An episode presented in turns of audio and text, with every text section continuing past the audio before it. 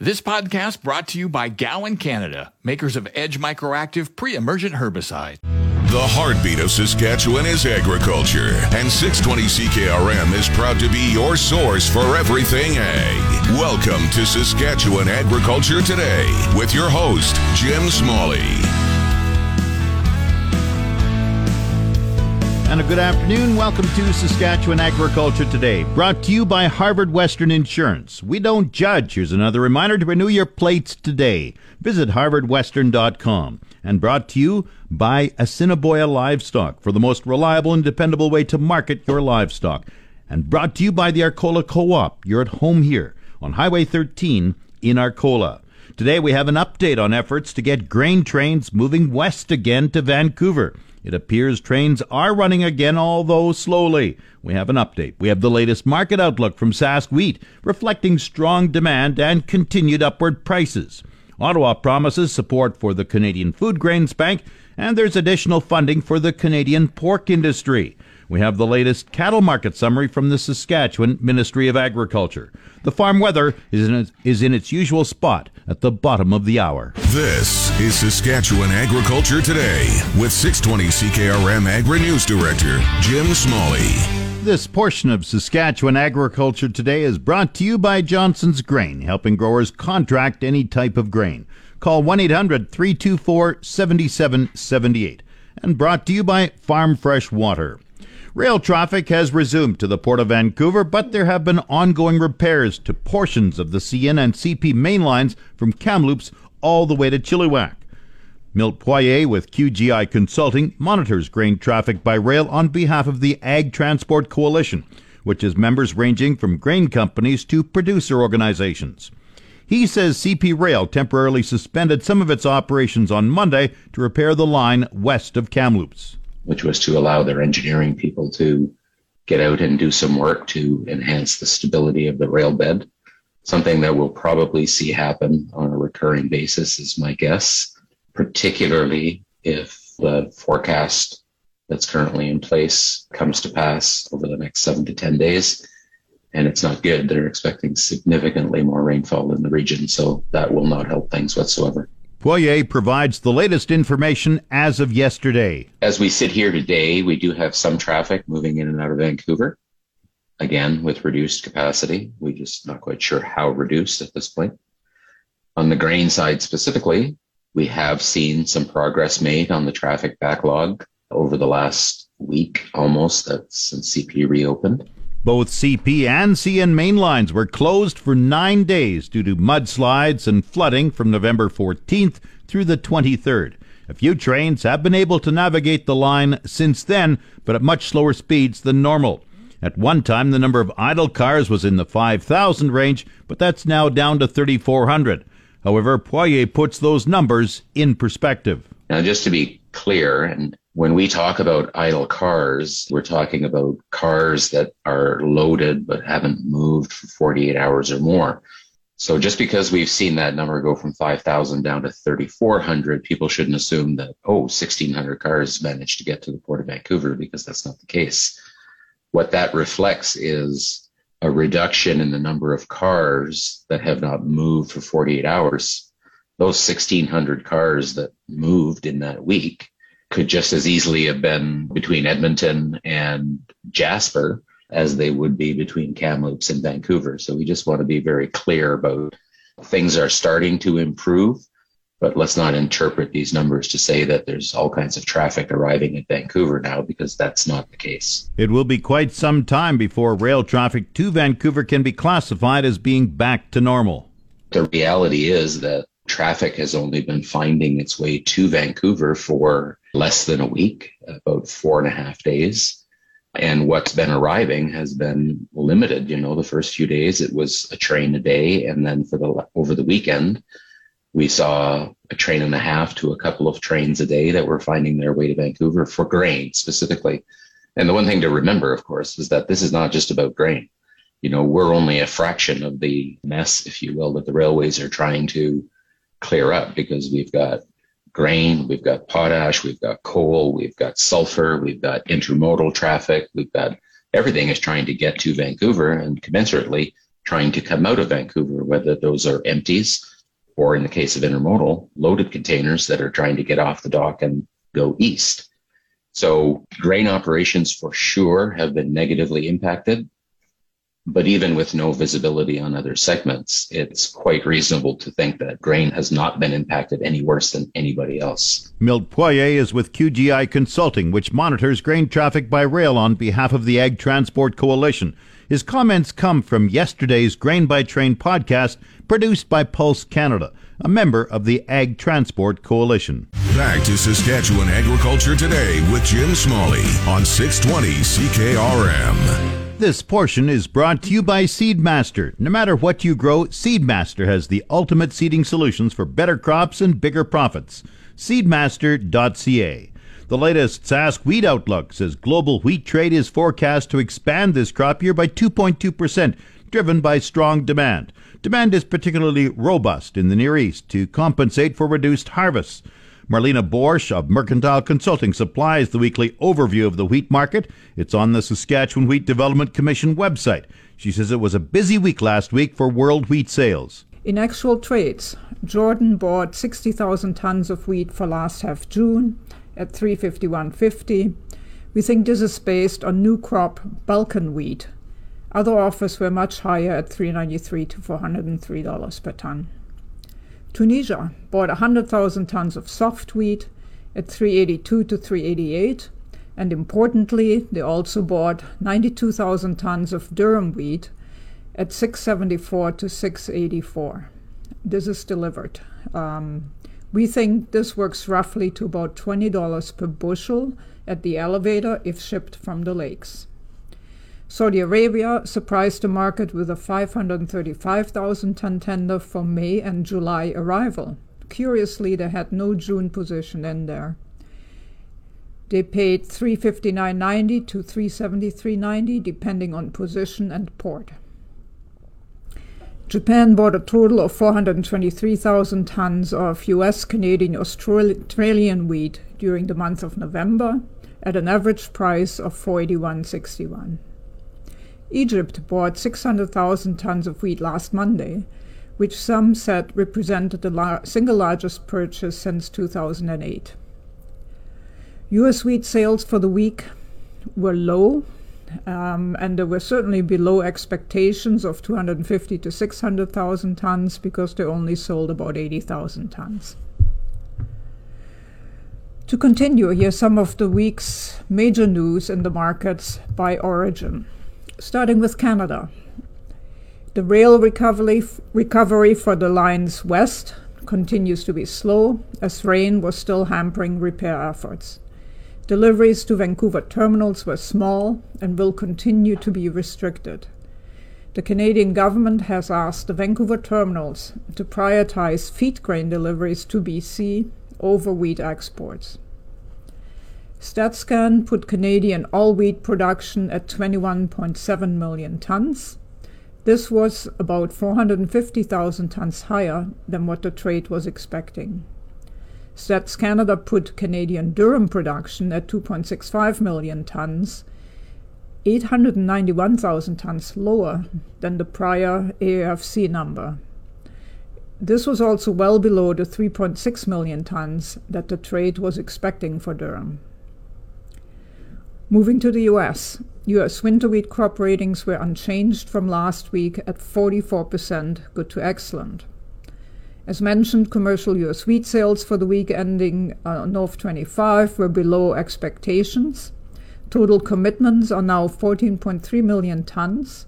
This is down 23% from last year versus the USDA's projected decline of 13%. There will be a new USDA WASDE report this week, due on November 9th. Australia. Well, lots going on here. In the December estimate, ABARES raised the estimate for the Australian wheat crop by nearly 3 million tons to a new record of 34.3 million tons.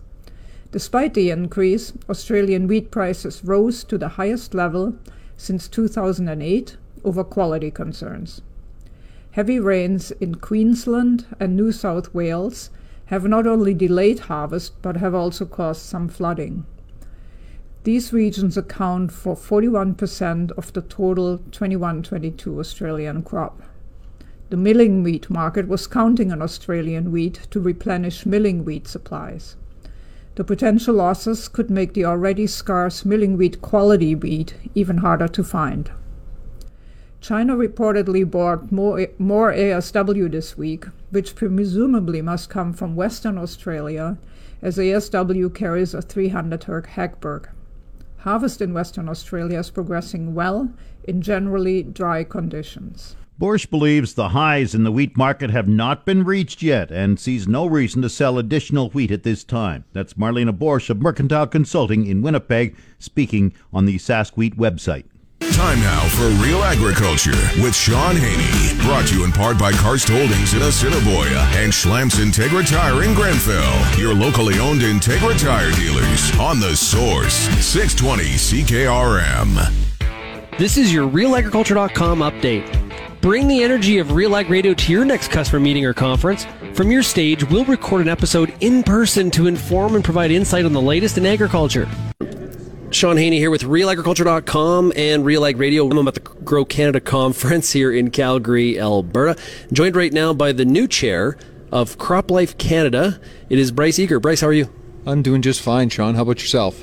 Uh, doing really well. Of course, also uh, the head of Corteva Canada, uh, as well, Bryce's uh, day job. We'll, we'll put it that way. Okay, Bryce, from your perspective, what are some of the key strategic priorities that CropLife is going to be working towards under your leadership? Well, it's interesting because we're just in the in the throes of finishing up our next three-year strategic plan, and some of the key things that the team is really looking at of course, continue to modernize and find efficiency in regulatory. Really, really important. Something that we have an advantage, and we need to display that advantage further as a you know as a country in the way that we we look at the regulatory environment. There's uh, sustainability, and you know it's not just a buzzword. It actually is something that we have to integrate into what we're doing. Not only take credit for what we've done, but also make sure that we're continuing to advance sustainability. And then finally, probably thinking about how do we make sure that we look at all of the next generation technologies and enable those to be used at the farm and make sure that the ultimate end use consumer understands the importance of them. So if we have those three things, I think that we're going to be in a, in a pretty good spot. Canada a lot of times talks about we need to be our science based decision making you know, we had the situation before the election where we sort of had a halt to some reviews that were happening. Are you concerned at all from your perspective that we're not necessarily always following through on that science based decision making, or how do you see it? Well, I think that the the track record that we have in Canada is actually pretty good, right? So the pause that was put on back in August before the election, I think what it allowed is uh, maybe maybe a little more uh, introspection to be able to take a look and say, okay, how are we how are we really going to progress? And and I know that there's a lot of the agencies uh, that are looking at how do they really, really move forward and uh, get efficiency happening now. And so for me, that's actually good news because the the conversation that we have as an association is really, really healthy with um, all of the the various departments. And so the opportunity that we have is to just continue to have that advance very, very quickly. So that's what I would say there. Yeah.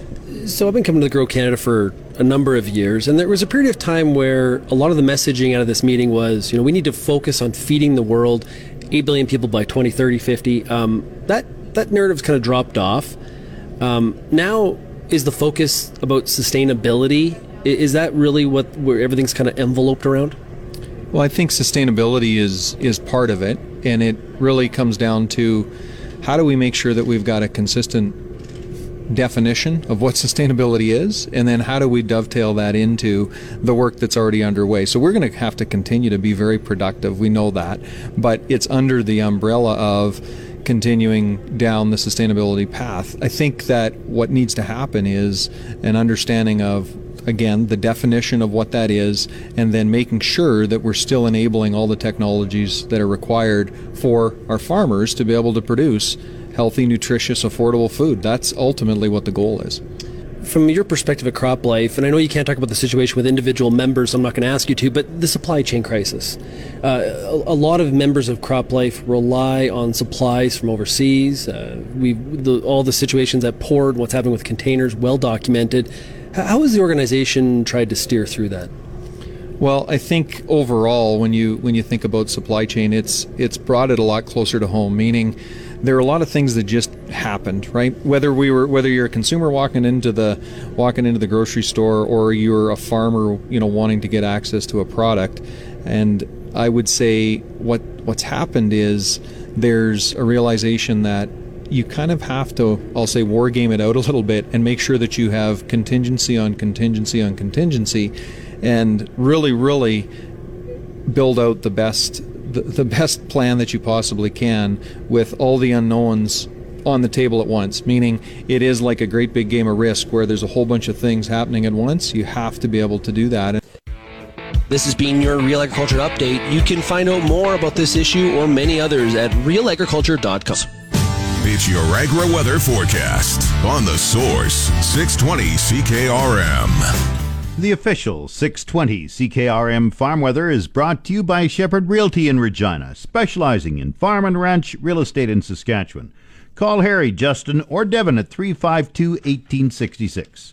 And Moose Jaw Truck Shop, the number one choice for any diesel engine repair. Drop in, no appointment necessary, or visit moosejawtruckshop.com.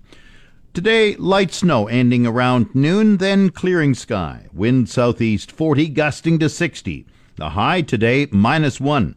60% chance of light snow overnight. The low, minus 8. Wind chill, minus 7 tonight, minus 17 overnight. Thursday, clearing, wind west 30 gusting to 50. The high tomorrow, minus 3. The low, minus 14. Friday, sunny with a high minus 7. The low, minus 11. Saturday, sunny with a high minus 2. The low, minus 4. Sunday, sunny, the high 0. The low, minus 7. Monday, partly cloudy, the high 0, the low minus 7. Tuesday, partly cloudy with a high forecast of minus 4. Normal high for this date is minus 7, the normal low minus 19. The sun rose at 8:46 this morning. It sets at 4:55 tonight. And around the province, the hot spot Maple Creek in the southwest corner at plus 6. The cold spot up north Stony Rapids, Hudson Bay at minus 22. Estevan minus 5, Saskatoon minus 6, Swift Current minus 1, Weyburn minus 6, Yorkton is minus 15.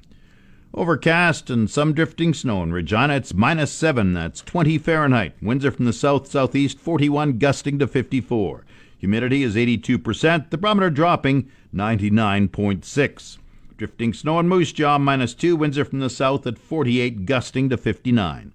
Once again, Regina, Overcast and minus 7, that's 20 Fahrenheit. Back in a moment. Get out to an early start on weed control in next year's canola and lentil crop using Group 3 Edge Microactive from Gowan, Canada this fall. Edge Microactive maximize yields today and manage resistance for tomorrow. Always read and follow label directions from Gowan, Canada. You're listening to Saskatchewan Agriculture Today with 620 CKRM Agri News Director Jim Smalley. This portion of Saskatchewan Agriculture Today is brought to you by McDougall Auctioneers. Get fair market value for your assets with an online auction through McDougall Auctioneers, McDougallAuctions.com, and brought to you by Pattison Liquid Systems, experts in liquid fertilizer distribution.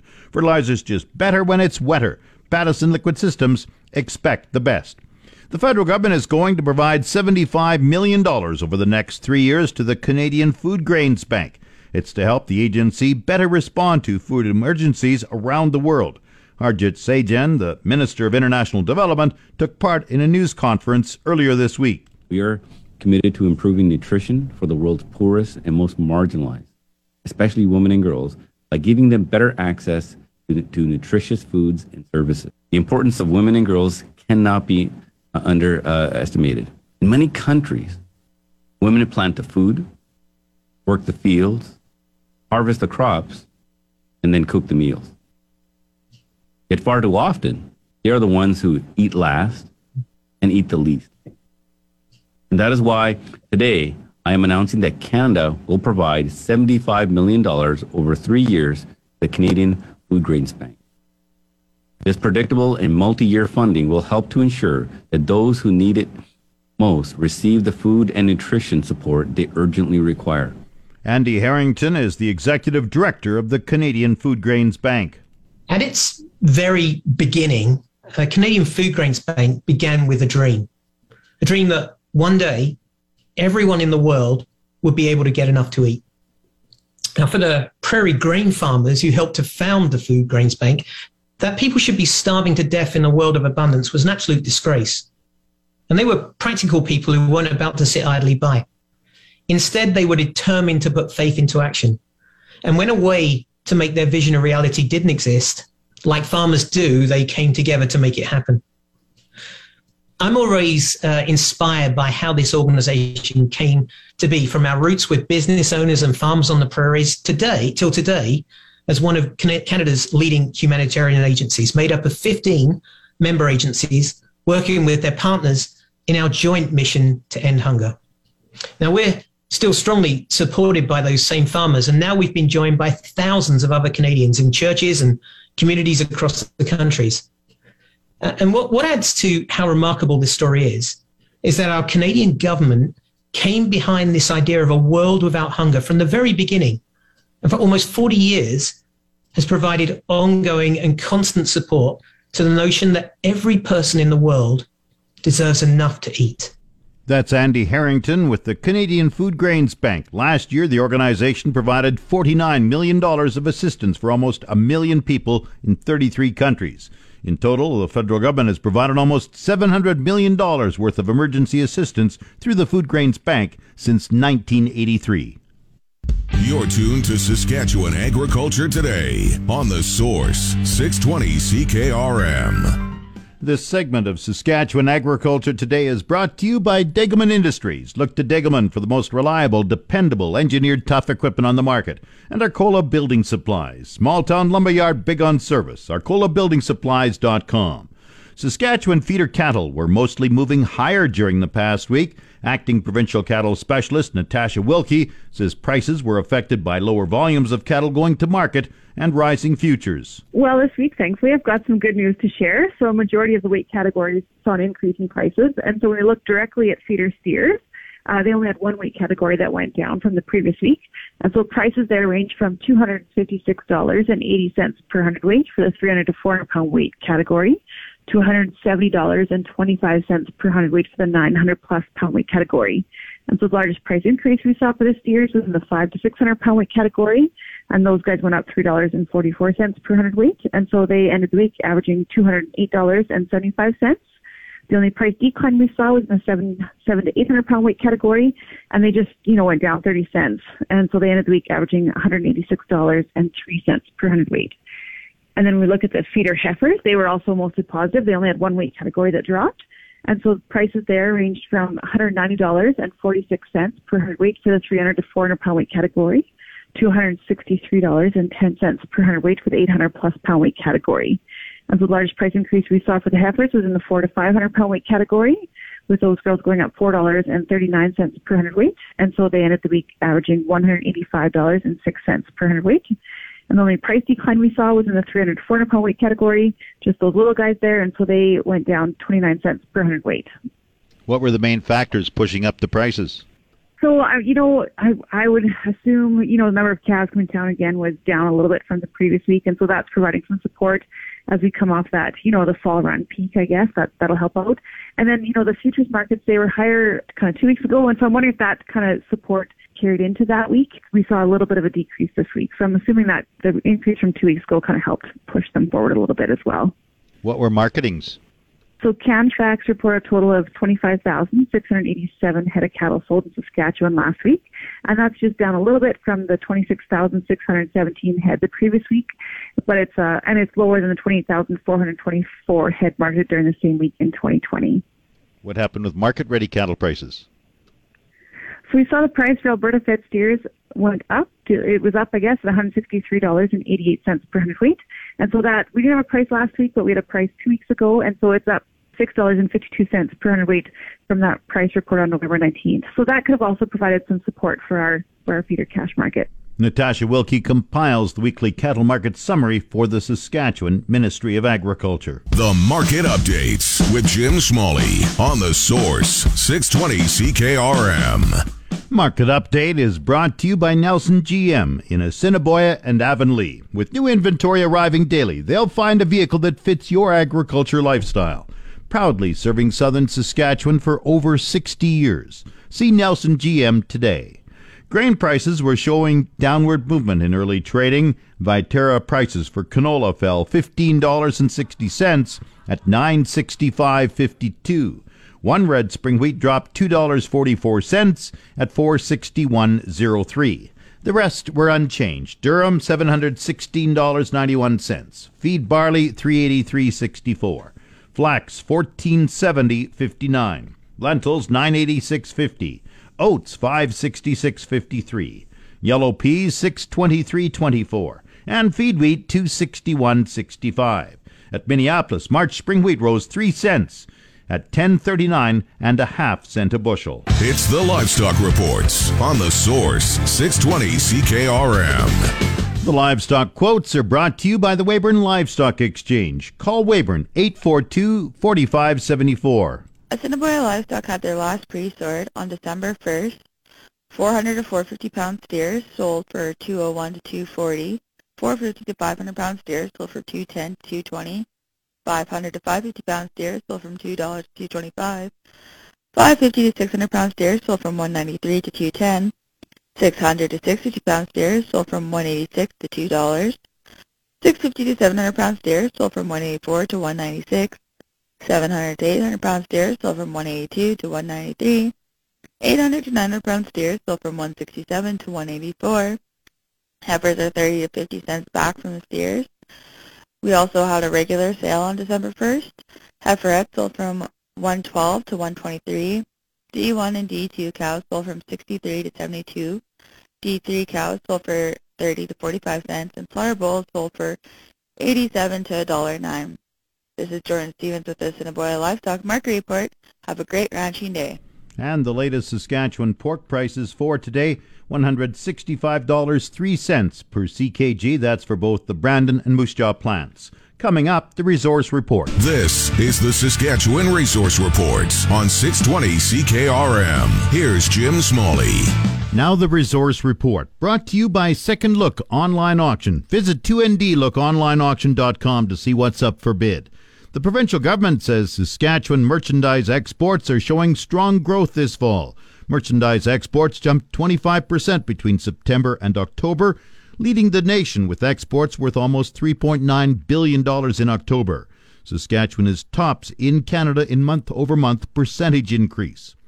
Trade and Export Development Minister Jeremy Harrison says exports have been growing at a remarkable pace over the last few years. Metal and non metallic mineral products led all Saskatchewan commodity sectors in month over month and year over year growth, rising 409% in one month and 1500% between October 2020 and this October. Other sectors saw strong growth, including metal ores and minerals like potash, up 78%. Energy products rose 73% for the year, while electronic and electrical equipment gained 70%. Over the first 10 months of this year, merchandise exports totaled more than $30 billion, up almost 25% compared to the same period in 2020. On the markets, the TSX is down 106 points at 21,056. The Dow has fallen 87 points at 35,631. Oil has risen 51 cents at 72.56 per barrel. The Canadian dollar is down 10 one hundredths of a cent at 79.01 cents US. That's the Resource Report. If you missed any segment of the show, tune in to the On Demand Saskatchewan Agriculture Today podcast, brought to you by Gowan Canada. Gowan Canada understands the challenges growers face and takes pride in finding effective crop protection solutions.